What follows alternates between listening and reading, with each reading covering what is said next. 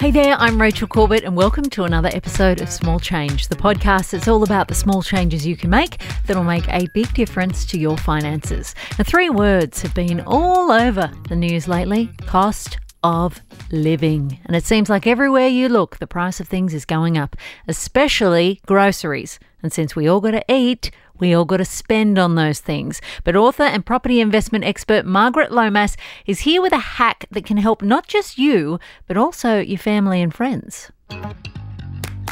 It's hard to get ahead these days, especially with the cost of living rising so quickly. First, we had fire, and then we had floods, wiping out a lot of our livestock and fresh food crops and boosting prices. Next came COVID 19, interrupting supply chains and causing the price of many things to rise. Then the war in the Ukraine, making petrol prices impossible and likely to flow on to further price hikes in many areas.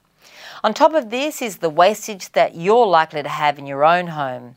You buy a cabbage intending to eat it all, but by the time you get to use the second half, it's gone bad.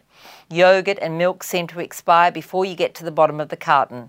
Let's not even think about the things which you buy, thinking that you'll love them, only to find that you don't and it's been a waste of money. Fresh food isn't the only thing which can give us a headache at the till. If you live alone, you may not need to buy that giant box of cereal that you know will be stale before you get to the bottom of it, which means you can't take advantage of the exceptional value that the supersized box offers.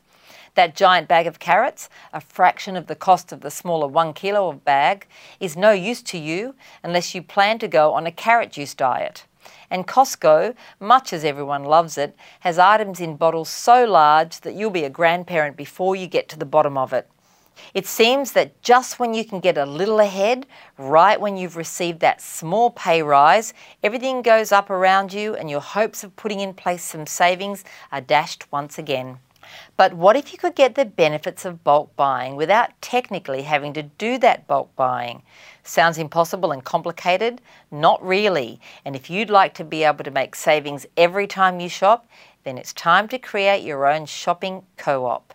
Now, this might sound like hard work, but it's actually a lot easier than it seems, especially in this digital age. I'll tell you more in just a few moments. To begin a shopping co op of your own, ask around your circle of friends if anyone is interested in saving money by joining your shopping co op. For ease of operations, you need people who live around you as part of the co op because you'll spend too much time and possibly petrol distributing the bulk items that you've shared. Next, agree on a supermarket or local market where you'll all want to shop and download their app if they have one. This allows everyone in the co op to know exactly what's available and to make suggestions about what should be purchased for the group. After this is done, get everyone together for an initial meeting.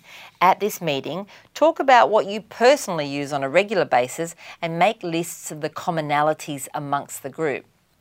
The last step of the setup phase is to establish a bank account with a debit card which everyone can place their funds into for the bulk shopping trip. You don't want to be in a situation where you purchase all of the groceries only to have to chase up everyone to be paid back. This is not only stressful, but can result in the loss of friendships, and that's definitely not the major aim for your shopping co op. By having a debit card account, no one owes money to anyone once the shop has been completed because the funds are all pre deposited. You could even set this up with a larger initial deposit from everyone involved so that the shopping fund always has a healthy balance and only needs to be topped up whenever it falls below a certain level. Now you're ready to go. Start a shared note on your phone. iPhones have shared notes, and there are apps that you can get to share notes across any brand of phone.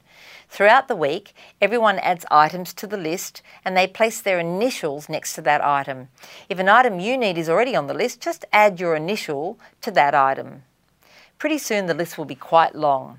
At this stage, it needs to be culled. The idea of the shopping co op is that you are buying goods in bulk, not shopping for friends to save them the trouble. Any items not required by the majority of participants should be removed from the list. Only those items that several people need should remain. Once a week, a nominee from the group then does the shopping on behalf of the group. It should be a different person each week to share the job around.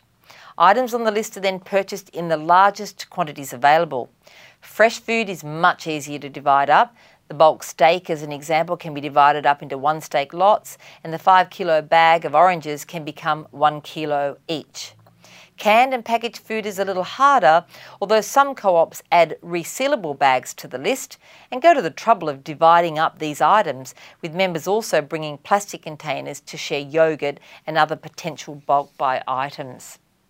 If you're going that far, a set of scales is a must, and the time you take together to divvy up your items can be made into a social event. A shopping co op can become a fun project, and the amount of money you all save might surprise you.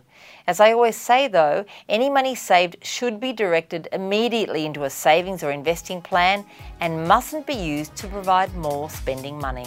So herd up those housemates and start saving together. And you tell Jan that you are not all pitching in for her foie gras addiction. She's got to pay for those expensive tastes herself.